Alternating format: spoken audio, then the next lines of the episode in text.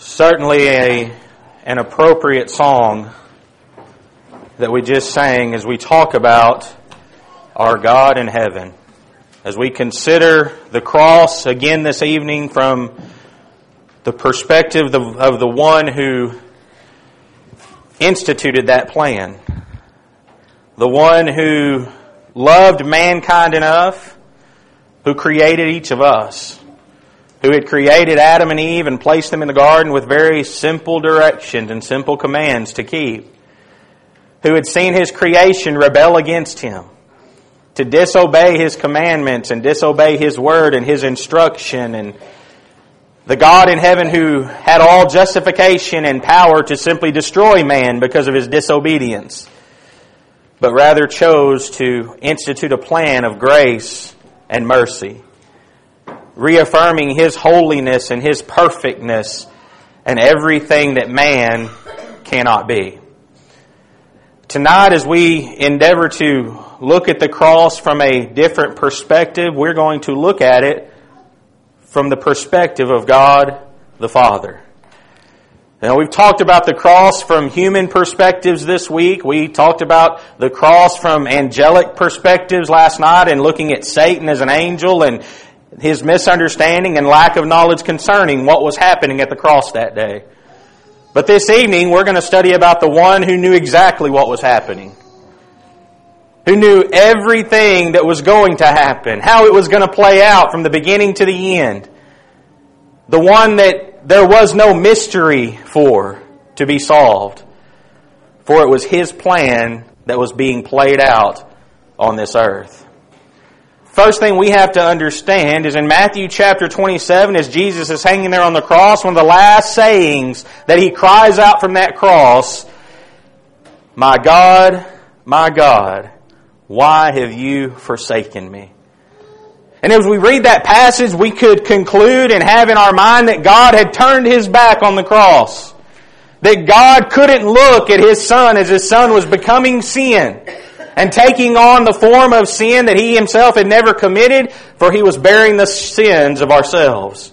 And he was becoming that sin, and in becoming that sin, God could not have any relationship with his only begotten Son, and therefore God turned his back on his Son as his Son stood there, hung there between heaven and earth to die. Tonight I want to look at it from a different perspective. The first thing I believe we really need to understand is the justice and righteousness of God.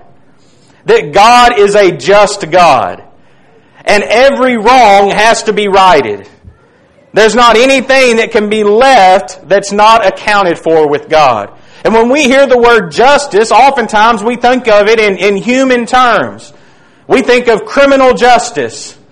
We think of terms such as the Justice Department of our government that's responsible for executing and ensuring that there are just causes that are handled and taken care of. When someone violates the laws of our country or our state, there is a Justice Department. It's their job to ensure that those crimes are paid for appropriately in man's eyes.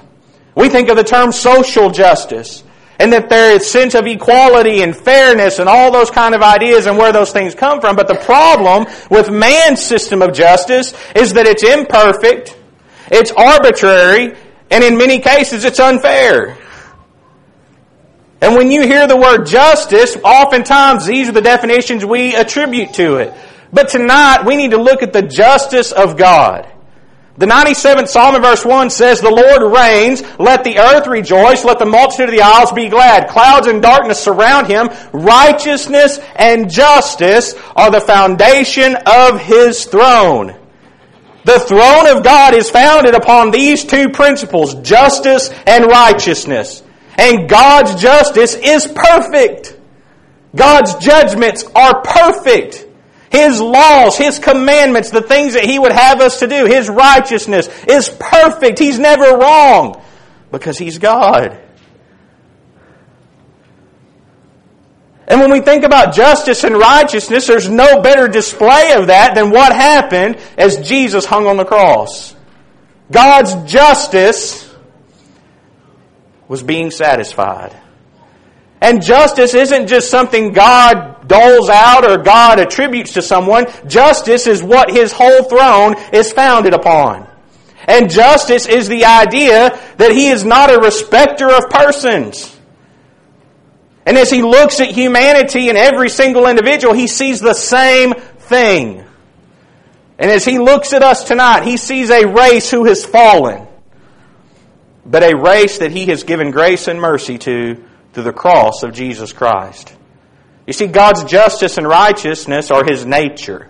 It's not just something He does. You know, sometimes we can behave righteously, can't we? Even though that might not be in our nature. God's nature is justice and righteousness. Revelation 15 and verse 3 through 4 says, They sing the song of Moses, the servant of God, and the song of the Lamb, saying, Great and marvelous are your works, Lord God Almighty. Just and true are your ways, O King of the saints. Who shall not fear you? O Lord, and glorify your name, for you alone are holy. For all nations shall come and worship before you, for your judgments have been manifested. God is holy, and in that holiness, He executes justice, judgment, and righteousness perfectly. He never makes a mistake. Have you ever had a day where you felt like you never made a mistake? I've yet to have one of those. But maybe you've had one of those days where you, man, I did everything just right today. It worked out for me. I've never felt that way. But even if you could do it for a day, could you do it for two? Now we're pushing it there, aren't we? Or three or four. And we understand, but God is always perfect. Everything He does is right. He never makes a mistake. And we saw that perfectness, that perfection manifested in human form in Jesus Christ. You see, God promises mankind that we will reap what we sow. Galatians 6 verse 7 and 8 says, Do not be deceived, God is not mocked. For whatsoever thou shalt sow, that shall you also reap. For he who sows to his flesh will of the flesh reap corruption, but he who sows to the Spirit will of the Spirit reap everlasting life. So God's system of justice was very plainly taught. He says, You reap what you sow. If you sow to the flesh and you live in a carnal way with a carnal mindset, guess what? That's all you're going to reap. But if you will change and you will seek those things that are spiritual, you'll be led by the Spirit of God, you'll fight that spiritual warfare that we've talked about all this week, then guess what you're going to reap? You're going to reap life everlasting. And this world is not the end for you, for you have a home with God. But rest assured, the righteousness and justice of God requires that you reap what you sow. God requires that. He also requires justification. Romans chapter 5 verse 16 through 18 he says, And not as it was by one that sinned, so is the gift. For the judgment was by one to condemnation, but the free gift is of many offenses unto justification. For if by one man's offense death reigned by one, much more they which receive abundance of grace and of the gift of righteousness shall reign in life by one, Jesus Christ. Therefore, as by the offense of one judgment came upon all men to condemnation, even so by the righteousness of one the free gift came upon all men unto justification of life. And I got to thinking, what's it mean to be justified? You ever thought about that? What's it mean for something to be justified? This was about the best example I could come up with. I showed my boys this picture and they said, What in the world is that? I said, Well, that's a ledger book. What's a ledger book? I said, Well, you know, when mom and dad go out and, and we write checks to pay for something, and they said, What's a check? Thought you just had these little cards you swiped and money just magically appeared everywhere. And I had to explain to them, I said, you know, we have to justify our accounts. We have to sit down every month, and what do we have to do? We have to look at the expenditures that we've made. And if you're not careful, what can happen? You can end up with a lack of justification. And you end up what? In debt. And you end up upside down where you don't have enough money in your bank account to pay for what? The checks that you wrote. And I figured out you can't even float a check anymore. And I said, float, they said, float a check? What does that mean? I said, man, I'm getting old. we have to educate our children about these things. But I remember times early in our marriage that I wouldn't be getting paid till Friday, and it was Thursday. We needed a few groceries. So guess what? We'd go and we'd buy those groceries, and I'd write, do you have money? No, I got a check. and I'd write that check, knowing that the next day money was going to be in my account that could what? Cover the cost of what I had just purchased. And therefore, I would be justified. You try to do that today, you're going to get a $35 charge on your account because you're going to be overdrawn. Because they don't do that anymore. And we think about justification, here's what it is. You and I have incurred a debt. You and I, through our sin, stand in the sight of God guilty and we owe a payment for our sins. And God requires that that payment be made. Why? Because He's just. And everything in that column that we have built up for ourselves, that we've gone around charging up to our account, God looks at and says, you know what? That has to be, I can't just overlook it. I can't just turn a blind eye to it. You know why? Because I'm just. I'm perfect. And every one of those wrongs has to be paid for by someone. Thanks be to God that Jesus Christ paid our debt. And therefore gave us the ability in the sight of God to be what? To be justified. That when Christ and when our Father in heaven looks at our life, what He sees is the payment of the blood of Christ. Covering the sin debt that you and I rightfully owe. See, God also demands righteousness. The 11th Psalm, verse 7 says, For the Lord is righteous, He loves righteousness, His countenance beholds the upright. Romans 8 and verse 3 says, For what the law could not do, and that it was weak through the flesh, God did. By sending His own Son in the likeness of sinful flesh, an account of sin, on account of sin, He condemned sin in the flesh that the righteous requirement of the law might be fulfilled. In us who do not walk according to the flesh, but according to the Spirit. You see, the old law, the Mosaical law, the Old Testament law that God had delivered to His people, it could never do what? It could never, never satisfy the debt of sin.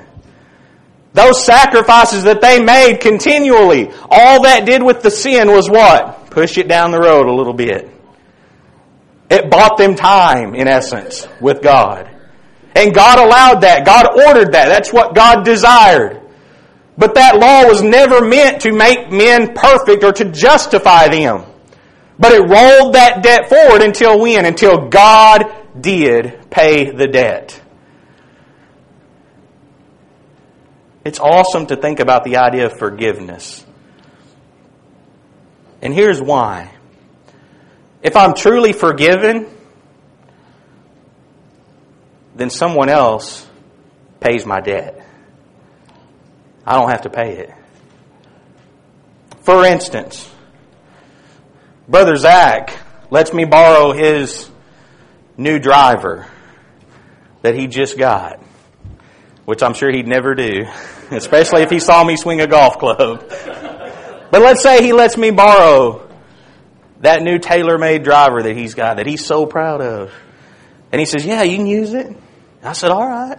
And I take it out for a round and I get up there and I hit the greatest drive of my life. Man, I love this club. But then about the 10th hole, I swing and I dip it into the dirt and the shaft breaks and there's the head of the driver laying there. And I'm saying, oh no. Because guess what I've just done? I've just taken something that was his and what have I done with it? I've destroyed it. I've broken it. So then after my round, I go back to Zach and I say, hey man, I'm sorry, um, but I broke your driver. And he says, that's alright, I forgive you. But you need to pay me 300 bucks so I can replace my driver. Does that sound like forgiveness? Forgiveness would be him saying, hey Chase, I forgive you and guess what? I'll, I'll just go buy me a new one. I'll be alright. And I won't bring it up anymore. See, true forgiveness is when he's willing to pay the debt that I owe. I broke the driver. It was my responsibility to pay that debt, but forgiveness isn't him saying, I forgive you, but then making me pay the penalty. true forgiveness is him being willing to take that cost onto himself. When you think about the forgiveness of God, God had nothing to do with our sin. All of that is because of our own will. And we accumulate that sin and we commit that sin and God is right to require payment from us for that sin. But because of His love and His mercy, you know what He says? I'll forgive you. And when I forgive you, that means you don't have to pay the penalty anymore because I'll pay that for you. That's true forgiveness. That means I need to think about that the next time someone comes to me asking for forgiveness. Am I really forgiving them? Or am I then making them incur the payment for whatever it is that they've done against me? If I'm truly forgiving them, I'm willing to pay that price for them, just as our God was. You see, only God is truly righteous. John 17 verse 25, as Jesus prays there, he says, O righteous Father, the world has not known you, but I have known you, and there have, they have known, these have known that you sent me. You know what this also shows us is that Jesus himself was righteous. As he cried out to his Father, he said, Oh, righteous Father, but Jesus himself was righteous. You know why? Because he was without sin. He was able to live this life that you and I have to live, that we fall into temptation and we give in to sin day in and day out. He was able to live this life and walk these paths and never commit sin. He understands what it's like to be tempted. He understands what it's like to deal with despair. He understands what it's like to be depressed and saddened by the circumstances of life. Yet he never gave in to sin. He knows what it's like to be tempted in a moment of weakness. But he fought that temptation and he didn't give in and he was found without sin. He was righteous in everything that he did. He was perfect, just like his father. But God still requires that payment. And the payment for sin is not something we can pay off ourselves. Because the wages of sin is what? Death. Death. God has been offended. God's law has been broken. And a just God requires payment. That's what leads us to the cross. Because I want you to know something tonight. Our God in heaven saw everything that played out as Jesus hung there on the cross. And Jesus paid a debt that you could not pay. Anything man could dream up to try to satisfy the debt that God has charged us with would be futile. It's impossible to do it.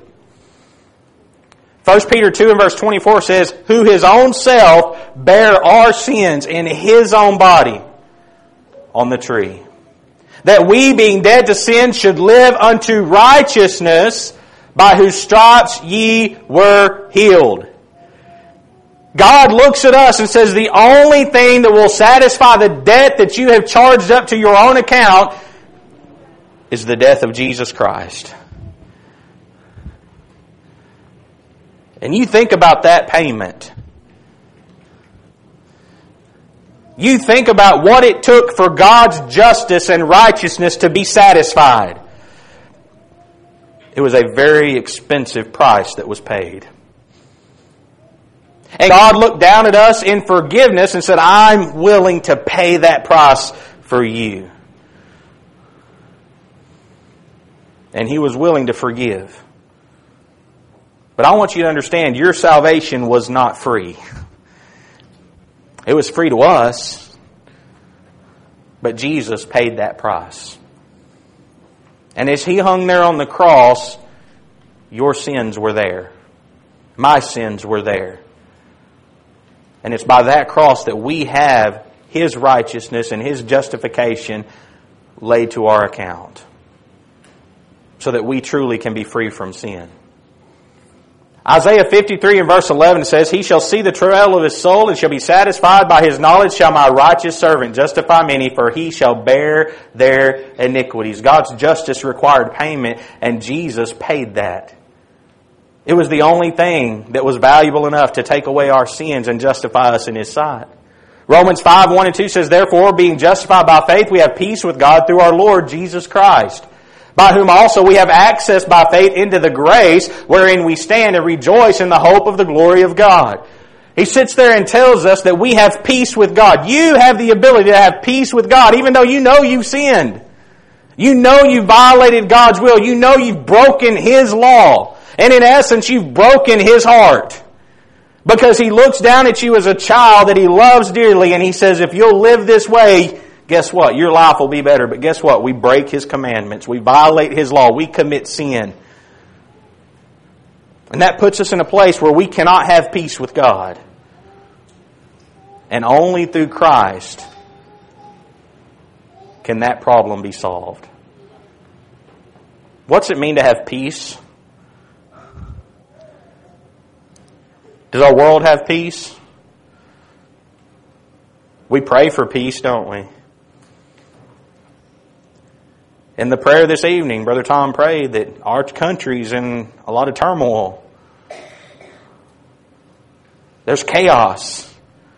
Wouldn't it be nice if we just had peace? Is that peace ever really going to exist on this earth?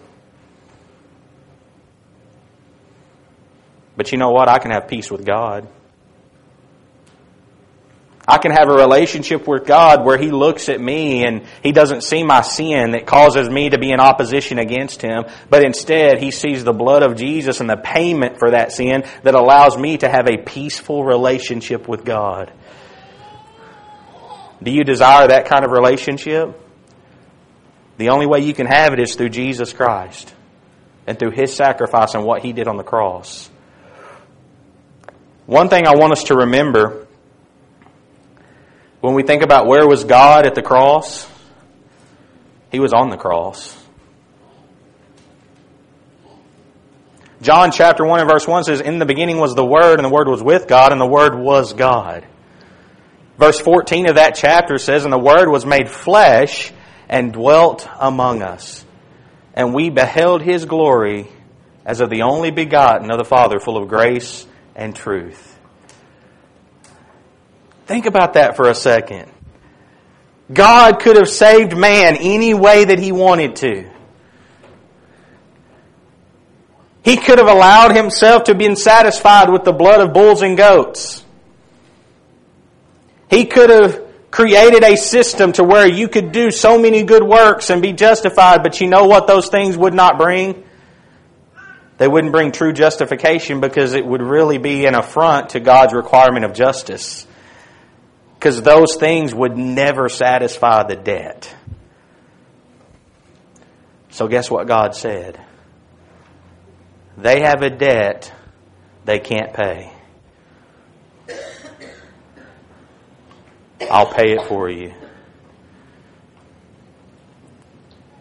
And I'll crucify part of myself on a cross. You see, what happened that day was God, in the form of Christ, who had taken on that flesh, put himself in your place. And we have to recognize what happened that day. That God allowed himself to feel physical death for you.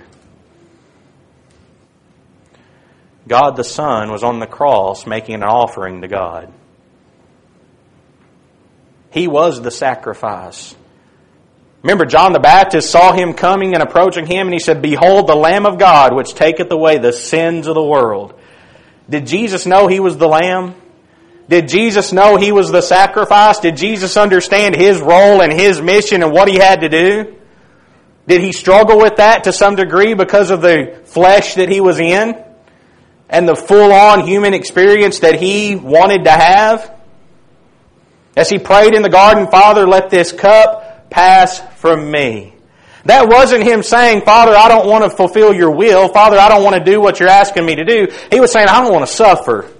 Because that cup that he was about to bear wasn't going to be fun to go through. And as he pled to his father, he was in that position pleading with his father because he humbled himself. Not because he had to, Not because God was making him. It was because he chose to. He humbled himself and became obedient unto death, even the death of the cross, because of his willingness to do that for you and for me. And as Jesus hung there on the cross, he was making an offering to God. That's interesting to me. And here's why. Does God receive sacrifices? Did God receive sacrifices from men? You know, God commanded sacrifices to be made in the Old Testament, didn't He? And as men and women made those sacrifices, did He accept those? Go back to Cain and Abel. It came time for them to what? Make a sacrifice. The Bible says that Cain brought of the fruit of the ground, but Abel brought of the firstling of his flock and the fat thereof, and they made an offering to the Lord. And what did the Lord say? The Lord said he had respect unto who? Unto Abel's offering. That means what? He accepted that. All throughout the Old Testament, as men and women made sacrifices, guess what? God would receive those. God would accept those. Which means God had to be there to receive those sacrifices. Genesis chapter 8. As Noah and his family come off the ark with the animals. It says Noah built an altar unto the Lord. He took of every clean beast and of every clean fowl and offered burnt offerings on the altar. And the Lord smelled a sweet savor. And the Lord said in his heart, I will not again curse the ground any more for man's sake, for the imagination of man's heart is evil from his youth. Neither will I again smite any more everything living as I have done. Think about what that's saying. Noah and his family are making a sacrifice to God.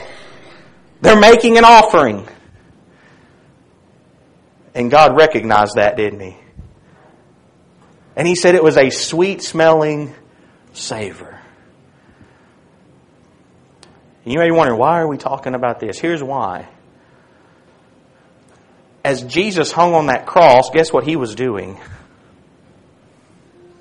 He was making an offering to God.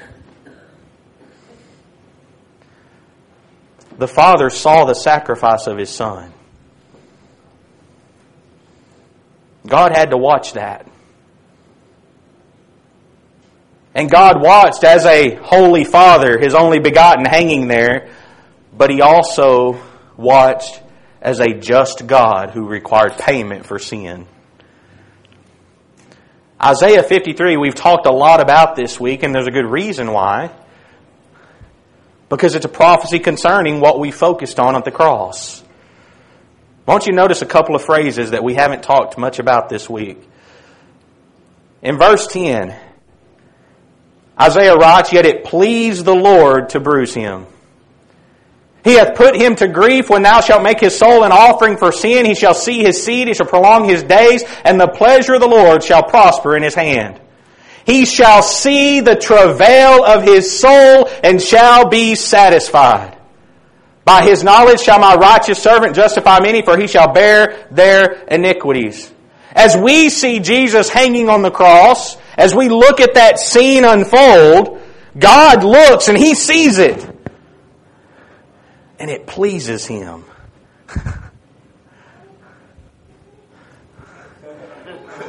How you kids do that? Whatever. Mind blown. That's hard for me to reconcile in my mind. That I would look at my only son, if I only had one, but even I got three and I don't want to give any of them up. And as a fatherly perspective, I, I couldn't see my son suffering and dying for something he didn't do. It'd be hard enough for me to see him die for something he did do. But he's hanging there innocent. Everyone knows it. I know it. And he's still there dying. The human side of me would struggle with that. And it would be even further for me to understand, you know what, that pleases me. That makes me happy. But I want you to understand why it pleased God. Because it did. It pleased God because that's the only way He could bring man back to Himself. That's the only thing that could allow Him back in communion with you and I. That's why it pleased him.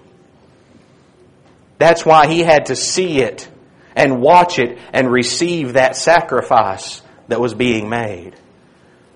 You say, why is that important? What did Jesus cry out as he cried out on the cross? My God, my God, why have you forsaken me?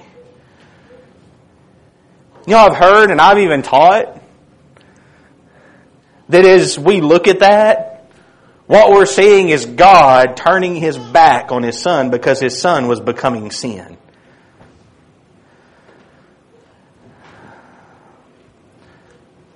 I've got another idea.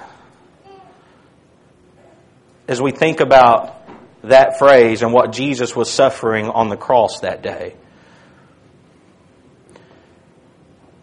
God had to watch. He had to see the travail of his soul. He had to see that the payment was made and that the debt would be satisfied. And what we see when Jesus cries out, My God, my God, why hast thou forsaken me? He's actually quoting the 22nd Psalm. Get your Bibles and turn to the 22nd Psalm.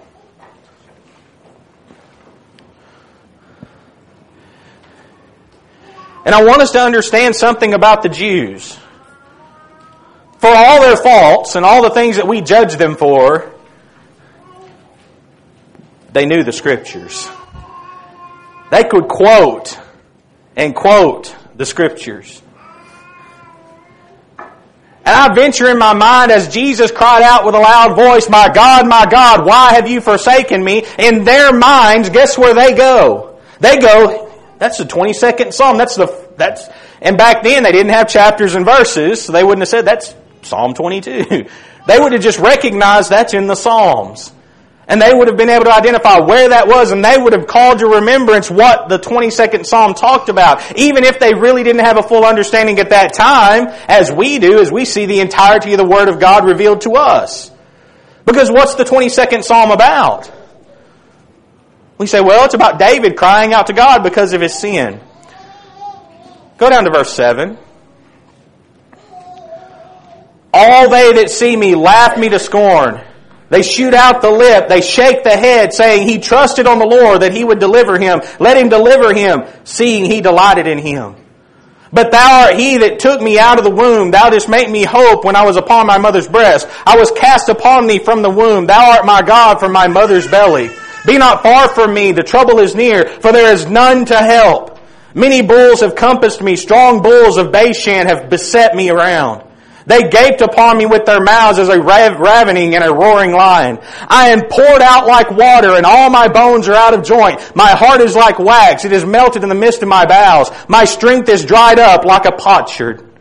And my tongue cleaveth to my jaws and thou hast brought to me into the dust of the earth.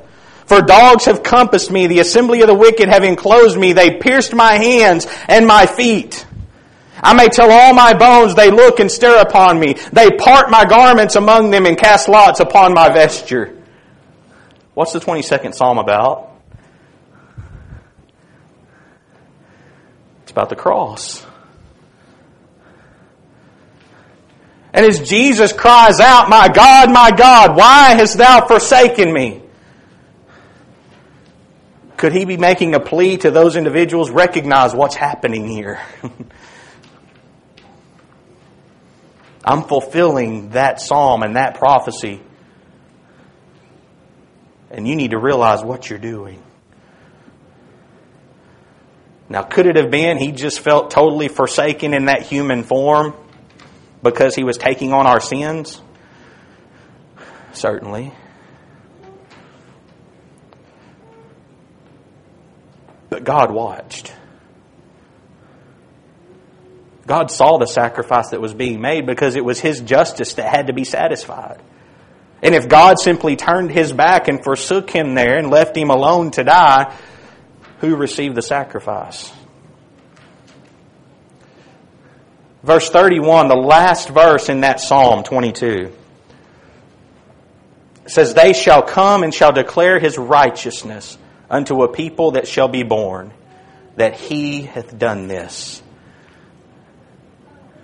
See, in this prophecy of Jesus hanging on the cross, that they had no idea that that's what that was about at the time.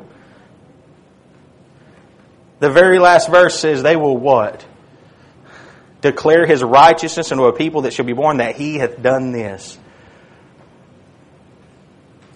That there's something that this man is going to do for him and mankind. And what was it? It was fulfilling that law. It was fulfilling the plan of God that every sin would be paid for. That that debt would be totally justified. And the only one that could do it was this man.